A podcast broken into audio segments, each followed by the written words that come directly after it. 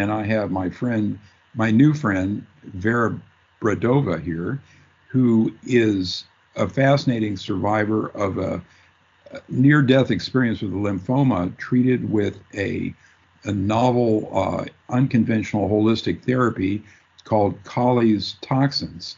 And she's going to tell the story of how it happened. And what I'm doing in my personal education is I'm trying to edu- get a full education as a naturopath, starting with Mercola's audios and progressing from there. But this is the first I've heard of Coley's toxins. So, Vera, thank you very much for coming on. Um, tell us a little bit about your history. She says she is has had a Jack London esque career, which I love that reference. So, tell us about your background and then your story. I was raised in Czechoslovakia.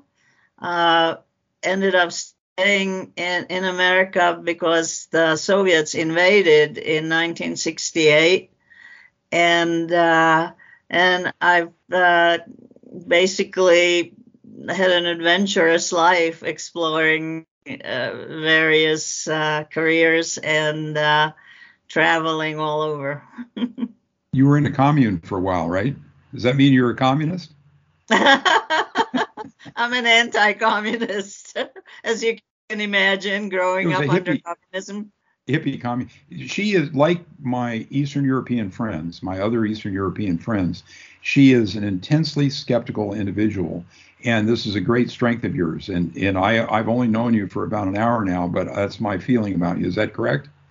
Well, I'm I'm basically an optimistic skeptic. I I think that the world is far more mysterious than we think, and there are always surprises out there, but um, at the same time, uh, there's so much bullshit. yeah, it's a, it's one non sequitur after another, and it's purposeful. So they're they're trying to get us all so confused that they can round us up and uh, do whatever they want, uh, as far as right. I can tell. Yeah, right, Vera's exactly. been kind enough to follow my Substack since about six to eight months ago, and so we're pretty much on the same page with a lot of things. But what year was it that you had your diagnosis of your lymphoma? I was diagnosed uh, when I was 45 years old uh, in 1995. And this thing gradually developed as intra abdominal masses, right? And then you had a couple of courses of ordinary therapy. Well, to, to give a few more details, uh, the oncologist that played a role in my diagnosis, tried to push me into chemo right away.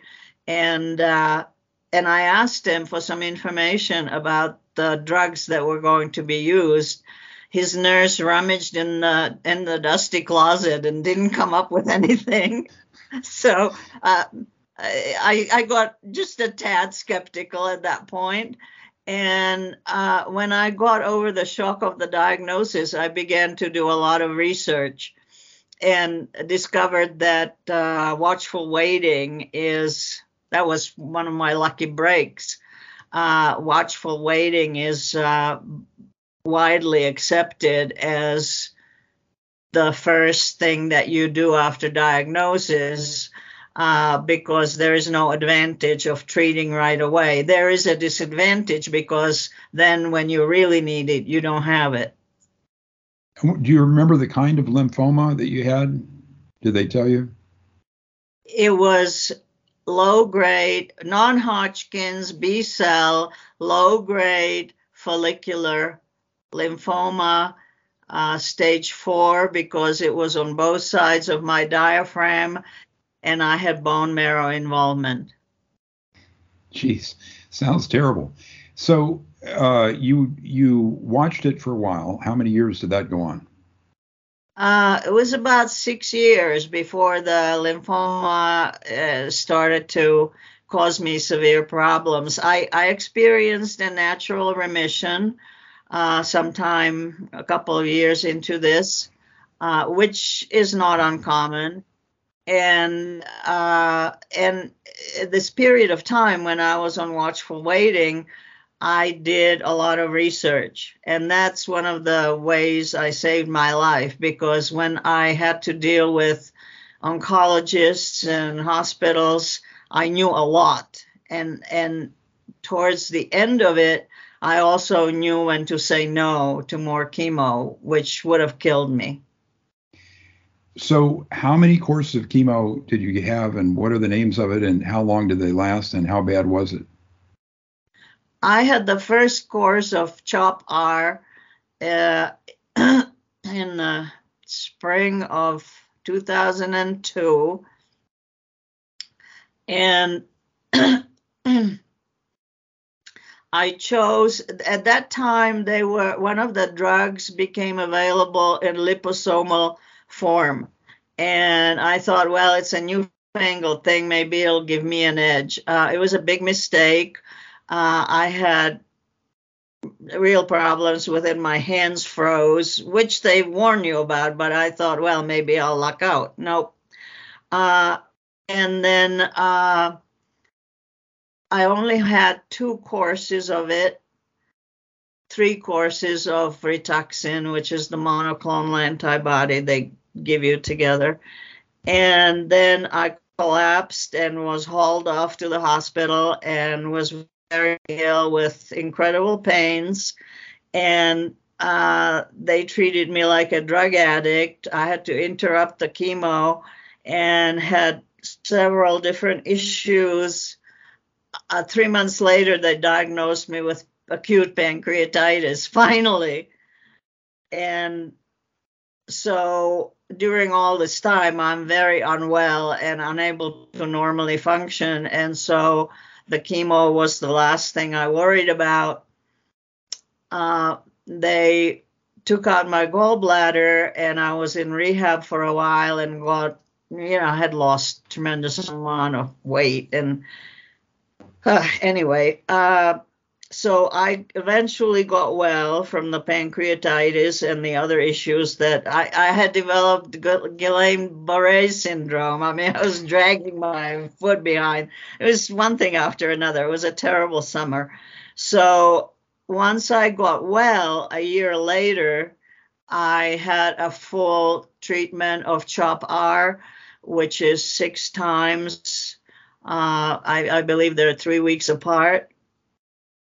At that time, the cancer was quite active uh, because the the previous treatment was uh, interrupted. So so anyway, so here I am with quite active cancer, and they put me through these six uh, CHOP R's. Uh, I don't get full remission. They're a month apart. Huh? They're a month apart. The, I think the, CHOP R's are yeah, they're three weeks. Then you do it for a week or so. Prednisone, uh, uh, Rituxan. Cisplatin. I, I I speculated that one of the drugs was cisplatin. No, no, I didn't have platinum until the last, the very last treatment, way back down the road. Uh, CHOP R is the first thing they put you through in lymphoma, and it's uh, cyclophosphamine. Uh, I can't remember what the O okay. is for. So you had two or three years of this misadventure with medical misadventures with standard therapy.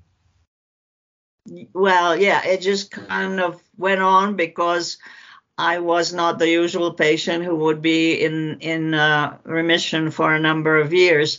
Uh, it came, you know, I, I did the full treatment of CHOP Rs, uh, got partial remission, and then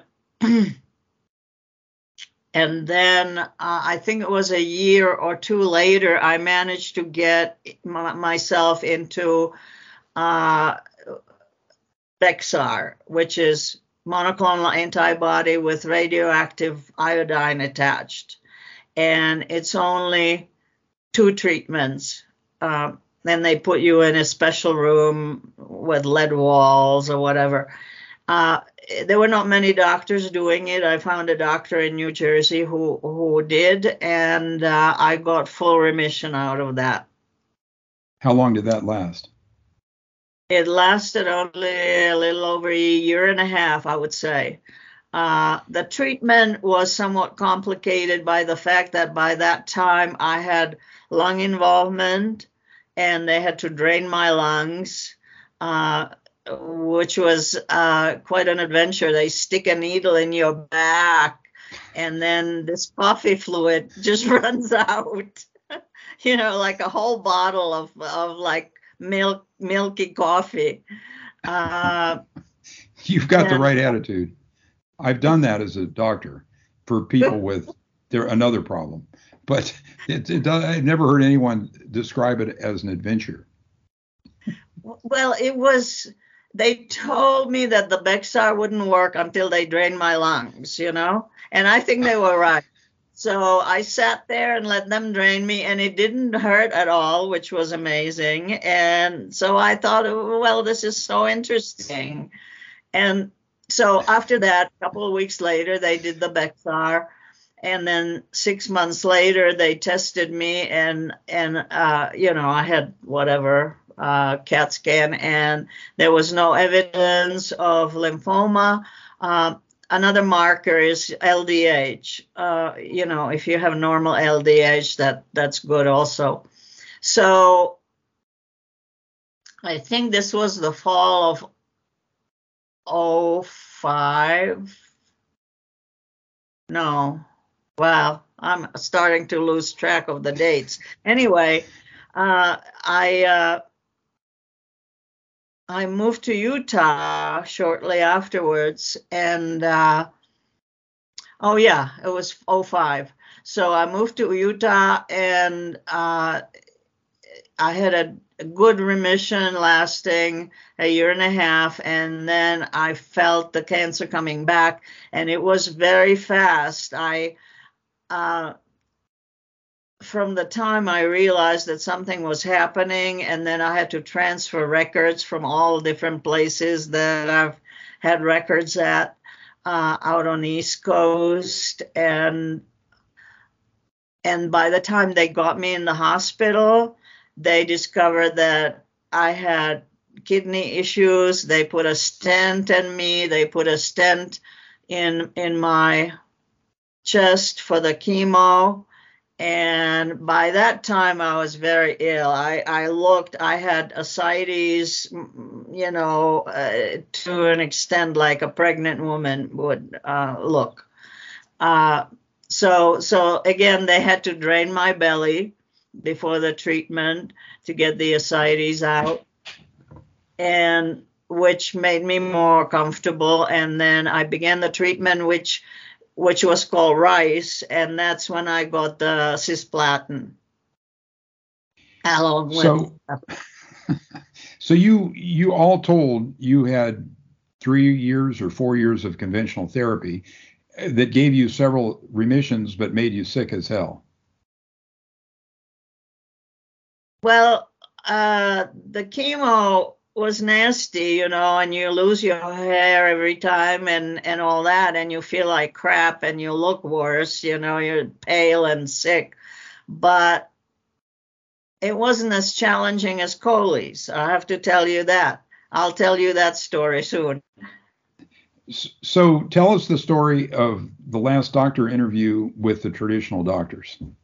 Okay, so I was in Grand Junction, Colorado, getting treated and I went through. I was in the hospital for the, for the treatment because it lasted several days, and that was the RICE treatment with cisplatin and rituxan and a couple of other things. Um, etoposide, something. Anyway, you can look at look up the acronym.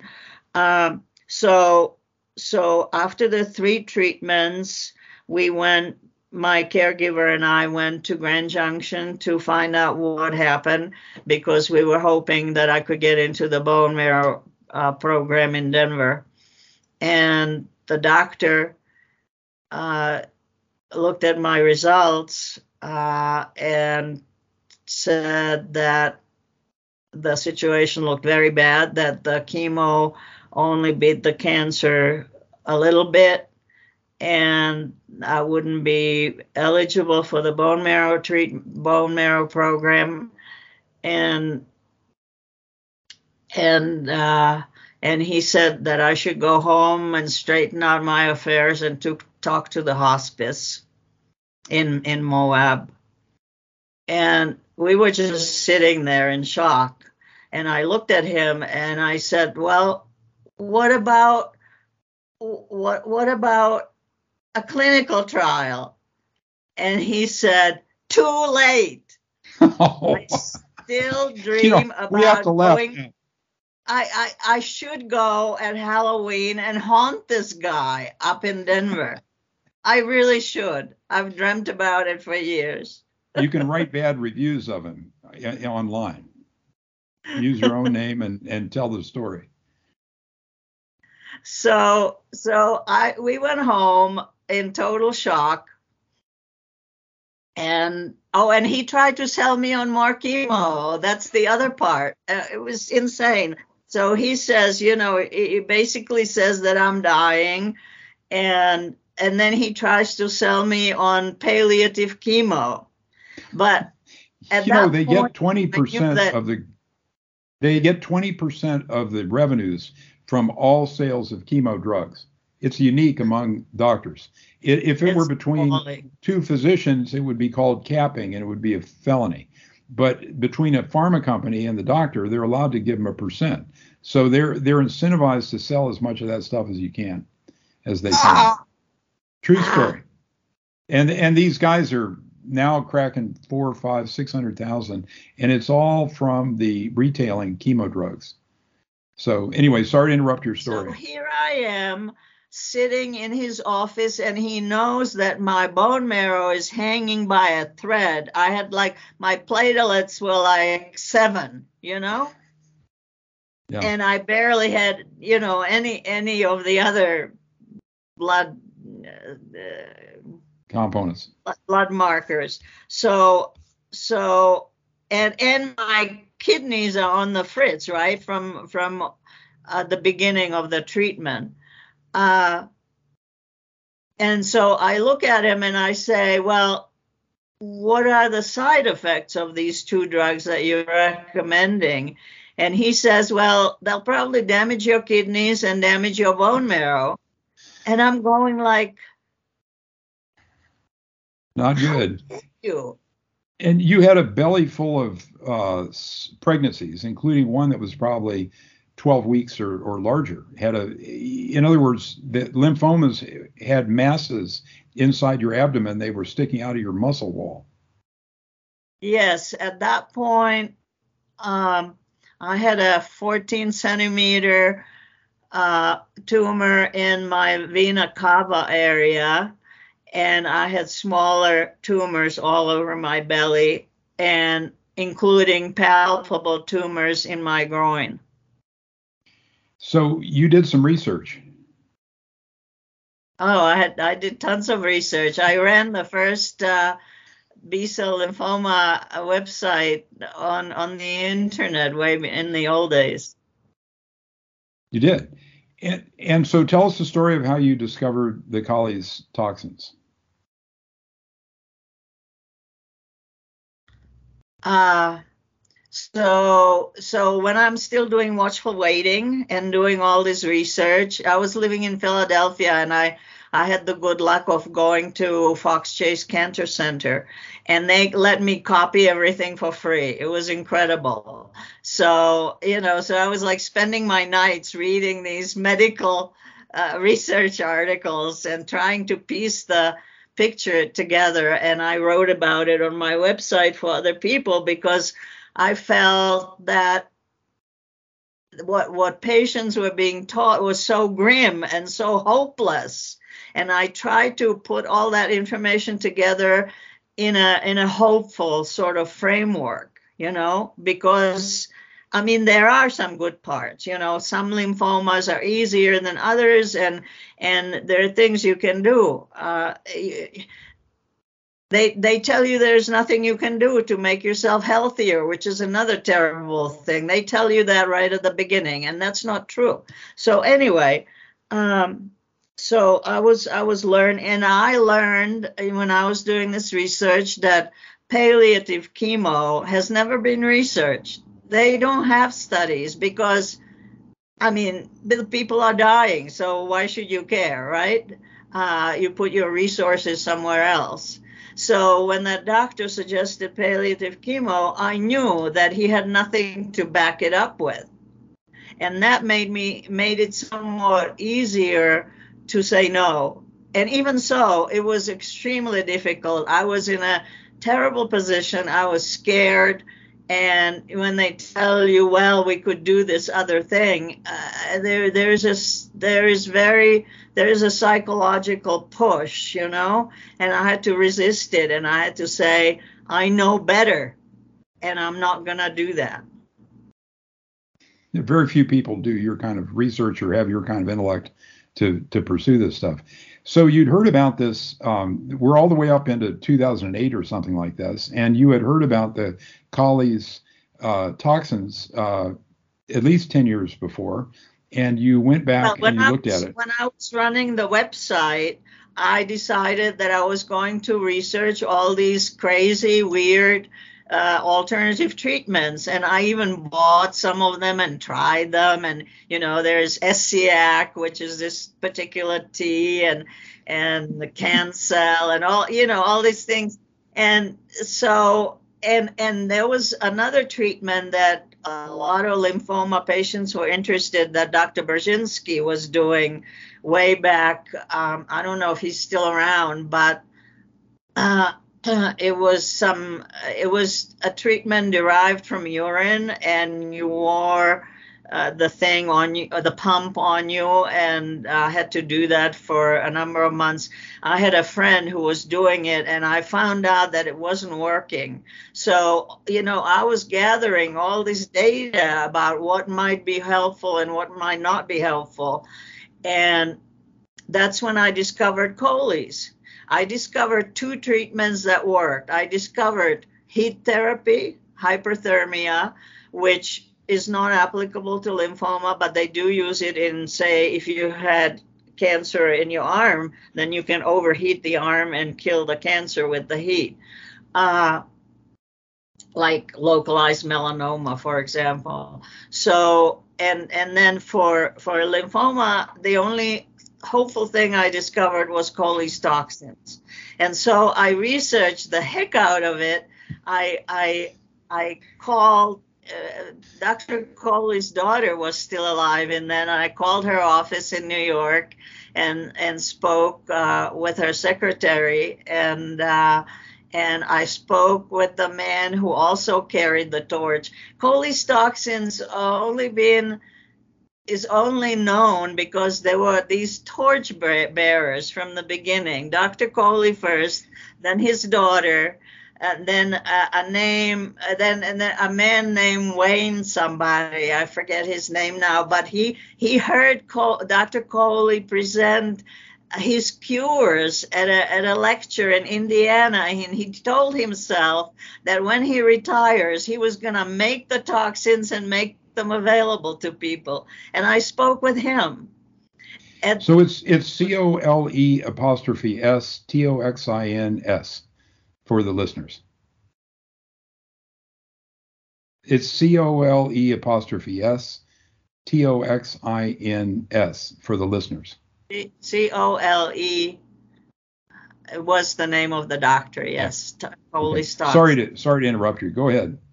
Yeah, so so I talked to Wayne, and at that time he was helping a doctor in Guatemala to make the toxins out of his garage or something, you know.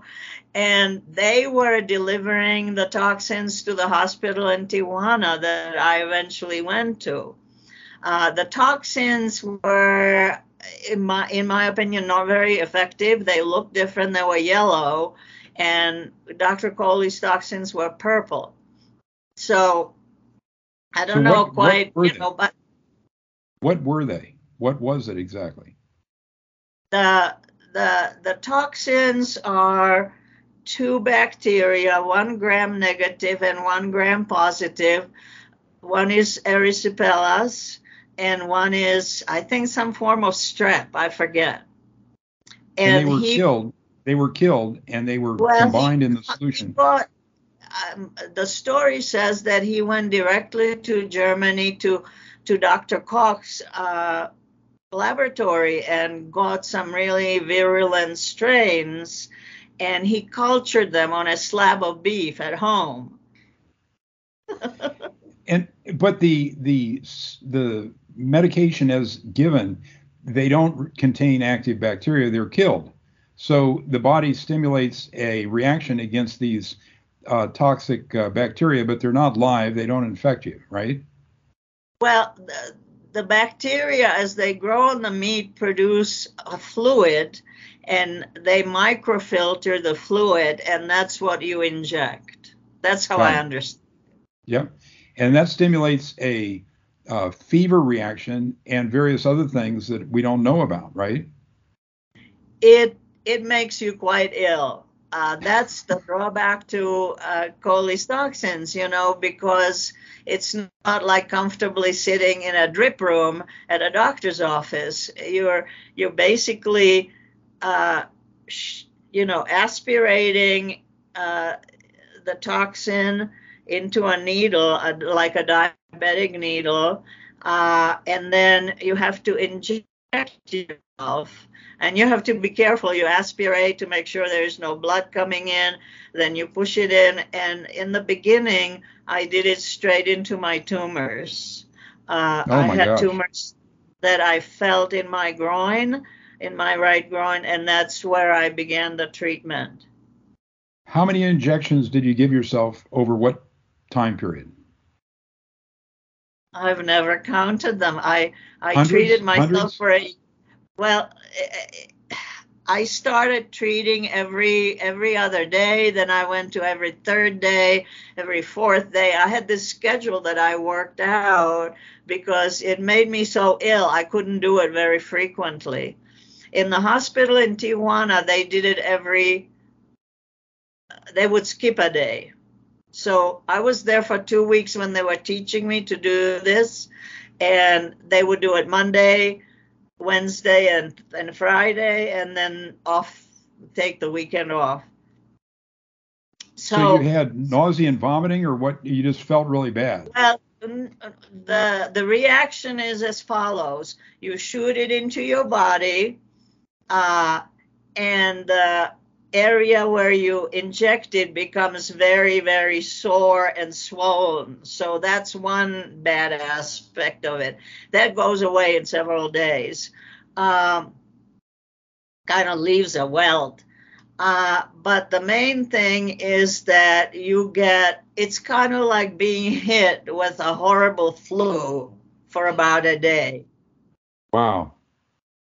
And so I would shoot it at night and then my caregiver would read me a story that tried to put it out of my mind and i tried to fall asleep as soon as i could so the worst aspects of it would be worked out during the night. And and then the next day was pretty much lying down because i was ill and sore. And uh, and then the next day i was getting better you, you know, you, this whole story and your attitude makes me think that perhaps you're here because of the power of positive thinking, like Norman Cousins or laughter or something like that. But I know it can't be true. So, how long did the process well, take, me, and why did you decide remark, to stop? Let me remark to that that I, when I studied what Dr. Coley did, which is inc- it's an incredible story, and somebody should make a movie about him. I had so much faith in him in what he did that I just kept repeating to myself, "This will work. This will work. This." And and and I have to do it for three months to to see if it works. And and I kept it faithfully despite all all the side effects. Yeah. Side effects that were just so unpleasant. You, you basically, yeah, you, your whole body hurts like uh, during a flu uh, you know the shot hurts uh, your head hurts uh, i mean it just you feel like crap oh, and and the other thing, the other thing, doctor, is that it gives you the shakes because you get the fever, so you get the chills, and there you are shaking. You know, I had to get a special blanket to keep myself warm. How long did the whole process take, and at what point did you decide that was enough, and you're just going to see how you do? Well, I did this for a year. Oh and my God. then uh, so I have no idea how many times, you know, I get basically every other day for a year. 150 then uh, I- days of shooting after- yourself. and and I I was doing CAT scans every three months because I had gone through a clinical. I forgot to tell you that I did find a clinical trial before I went to Mexico, which made me better. Um, okay, it was it was a monoclonal antibody. I knew it wasn't gonna hurt my bone marrow or anything, you know. And so I went through eight weeks of a Danish clinical trial for a novel monoclonal antibody. Uh, the results were is that the cancer shrank just a tiny bit, and then I went to make. I felt better. I felt, you know, because by that time I was getting skin uh, horrible skin problems, which is one of the issues in late lymphoma. You start itching all over, and you wake up and there's blood all over your bedding, you know, and that kind of thing. So, so the clinical trial made me better, and I had the strength to go to Mexico. So that's the piece that was missing. So because of the clinical trial, I had to go and get tested every three months for two years. So I am extremely well documented. I'm documented from here to Timbuktu. with the with the scans, and they showed that the tumor started to shrink when you started the Coley's toxin. Well, I went to Mexico in in March. I had another CAT scan in April, which showed that the lymphoma had already started growing again. And then that's when I started doing the treatment really intensively at home. And by June, I knew it was working. Wow. A month and- after that, a month after that, at the end of July, I had to go for another CAT scan. You should see it. Massive shrinkage everywhere. Massive shrinkage. You're you're recalled to life. That's the quote from I- the A Tale of Two Cities, Dickens.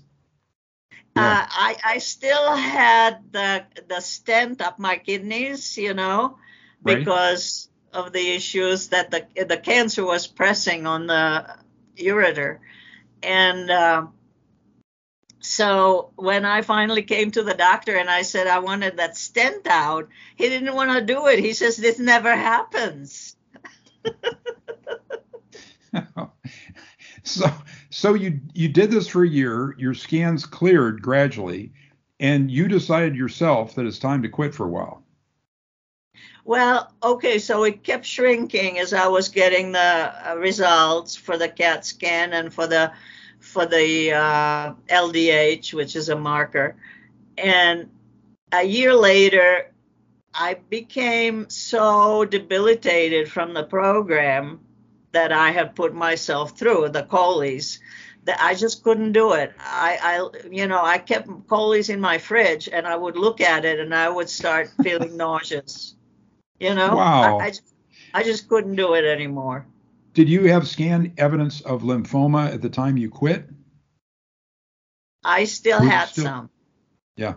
And so, and you quit, and you haven't had any treatment of any kind since, right? Okay, well, the story doesn't quite end there. I told you it was complicated. Go ahead. so, so I quit, and eventually, uh, because I wasn't doing it anymore, uh, I mean, the the the the the the legend says that you need to bring it to full remission with Coley's and then treat for six months, five or six months, to solidify the cure. I didn't believe in the cure at that time. Uh, but I was keeping my mind open. Uh, so anyway, so I quit, and then eventually it showed up on the CAT scans that the cancer was starting to grow again. It, it was small compared to what I had before. It wasn't bothering me in any way, but I was concerned that if I let it go for a while, it might cause problems. And my doctor in Denver recommended that uh, uh, that a new treatment had a new old treatment had come online that I could try. Uh, it was called bendamustine. It was an old East German drug that had just been approved uh, in in America for treatment. And so, the fall of that year, I did four treatments with bendamustine. Uh, it I couldn't. I they were supposed to do six, but I couldn't finish it. Uh, the doctor was very careful, watching all my all my blood signs, and he saw some danger signs, and he says that's it. Uh, for we cannot do any more than four. Well, and, we don't want to minimize the expertise of these cancer doctors because they face uh, the entire spectrum of internal medicine, every freaking thing you can imagine, and the good ones know their medicine better than practically anybody, and they're very caring. They deal with difficult situations that are, you know, but uh, some of them just sort of seem to have turned into, uh, uh, you know, financial machines, and they don't really care about the patients. But uh, but you sound right. like you found some really good guys. I my doctors were a mis- mixed bunch. Uh, they were mostly technicians, but competent and but the last doctor that I found in Denver, he was Burmese, uh, was an amazing man. Uh, when I came to see him, and I had tumors all over my belly, like I told you, he he examined me and he says, "I will never give up on you." I That's mean, a wonderful thing to hear. Can you imagine having a doctor like that? It it was so, like a miracle. So I, I, keep trying to cut to the chase, but there is no chase. It's a long story. So the, so this guy treated you with this uh, quasi conventional therapy for another three to six months, and then you stopped, and you're you've been fine since. So I think I had been bendamustine for like three months period. Uh, only four of them, and then he thought it was too dangerous to to continue, and. I lost some hair. Uh, bendamustine doesn't make you completely bald. Uh, and the the drawback from bendamustine was that my blood results were refusing to normalize, and after three or four months, I was really worried that I was getting one of those. Uh, I forget what the term is. It's a syndrome where your your bloods just don't normalize and eventually you catch uh, you you you develop leukemia and die. That's what happens after chemo sometimes. Uh, there's a you know i'm i'm not up on the terms anymore. There's a name for it. Uh, so so the people in canada that were my Coley support team uh, said, well, why don't you start Coley's again and see if it'll that'll normalize you and that'll get because I had full remission out of bendamustine for the first time ever after Bexxar. I had full remission. Uh, whatever. So that means the, all the nodules, all the nodules went away. They were no longer visible. Exactly. Uh, it was there were all there was only minor involvement after the Coley's. Uh, so the bendamustine was able to mop up whatever there was, and I had full remission at that point. So how long they did you go back on the Coley's? Marrow transplant in in Bethesda, and I declined it. Yeah, that we won't, we won't editorialize about that. But the mortality rate with the bone marrow, which where they wipe out your bone marrow and retransplant you, that's the what they do essentially. You're in the hospital for months. Uh, the mortality or the death rate is from 10% to what? Just from the procedure. Well, at that time, they had tried to get a match for me, and they were still struggling with that. I didn't have any suitable relatives, and so given given my history, I figured that the the, the odds were about 50-50 that they were going to kill me. so, well, anyway, those are bad odds. So bad okay, odds. try, so trying to summarize. You know, one one rule I always had from the beginning after I was diagnosed was that I was not going to let the doctors kill me. I would rather that the cancer kill me. good, good, wonderful philosophy.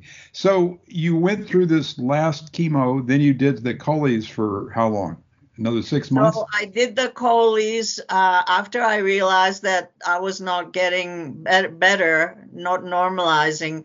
I did it for five or six months after that, and really just hitting it hard, as hard as I could every few days uh, and by the end of August that year, I had blood blood work done, and it had all normalized all of a sudden. What what year was that?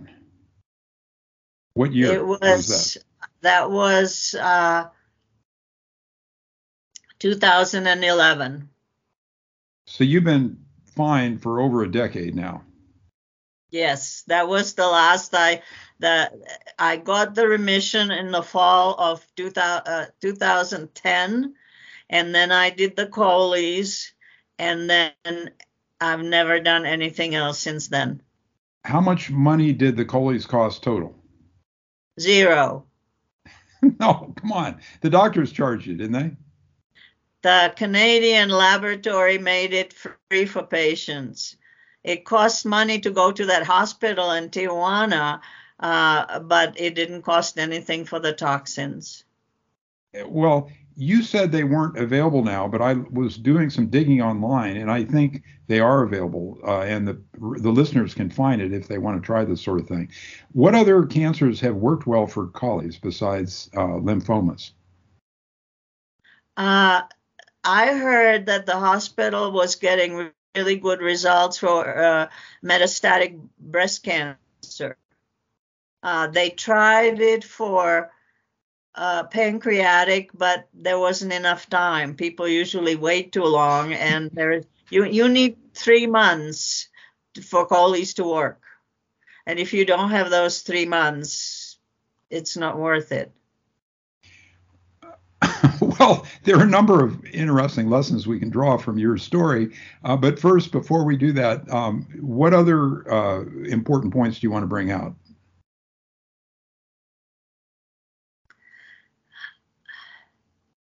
you go you gotta be you gotta be stubborn and courageous to do this treatment it's very hard it's one of the hardest things i've ever done but it works well that i was sort of going to say something like that. I i was going to say that you have to learn everything you can because no one is going to advocate for you because so many people have conflicts of interest. And that's the kind way of putting it the, the, putting that they've been bribed by the industry to um, to give these expensive drugs and rip the insurance and our whole our whole society off for uh, these hundreds of thousands of dollars. I mean, these treatments cost hundred thousand dollars a year for cancer treatments on average, maybe more now.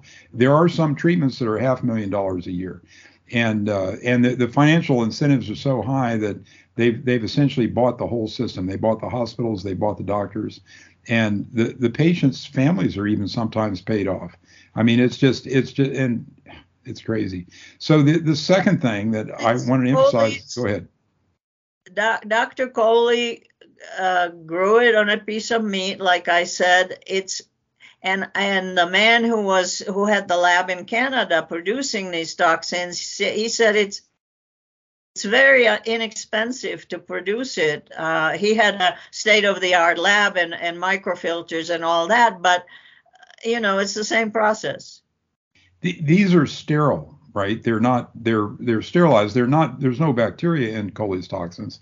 They just are the bacterial and the uh, you know the the the beef uh, exudate from the, the cows. Exactly. It's the exudate. Interesting. So, of course, the the thing that's obvious to everyone who's listening is that you're an unusual person, an unusually positive attitude. Did you have this kind of a positive attitude your whole life? No, I I tend to depression at times, so I can't say that. But uh, you know, when when when when they tell you you're dying, you're very motivated to do something about it. you know, you get through an experience like this and nothing seems difficult, I'm sure. I couldn't hear you. You you get through an experience like this and nothing ever seems difficult again, I'm sure. Well, it's like everything else is icing on the cake. I should have been dead 20 years ago. it's a wonderful story, Vera, and I'm going to continue to try to um, to present some alternatives to standard therapy, the holistic thing, the alternative doctors, and it's just a disgrace that this stuff doesn't populate our therapeutic armamentarium right now. It's it's crazy. And I mean, I think it's better than the standard therapies, although certainly the last point is that you used a combination of standard therapy and the alternative therapy, and maybe that is what got you here. I mean, who knows? No way to tell for sure. It's one one story. I've done everything. I, I never excluded standard therapy. I never excluded clinical trials. I, I combined everything that I had available to me. Vera, I'm grateful for your time, and I'm sure my listeners are going to love this one. So let me sign off and we can chat for a moment. Thank you, Thank Dr. You. Yo. Okay.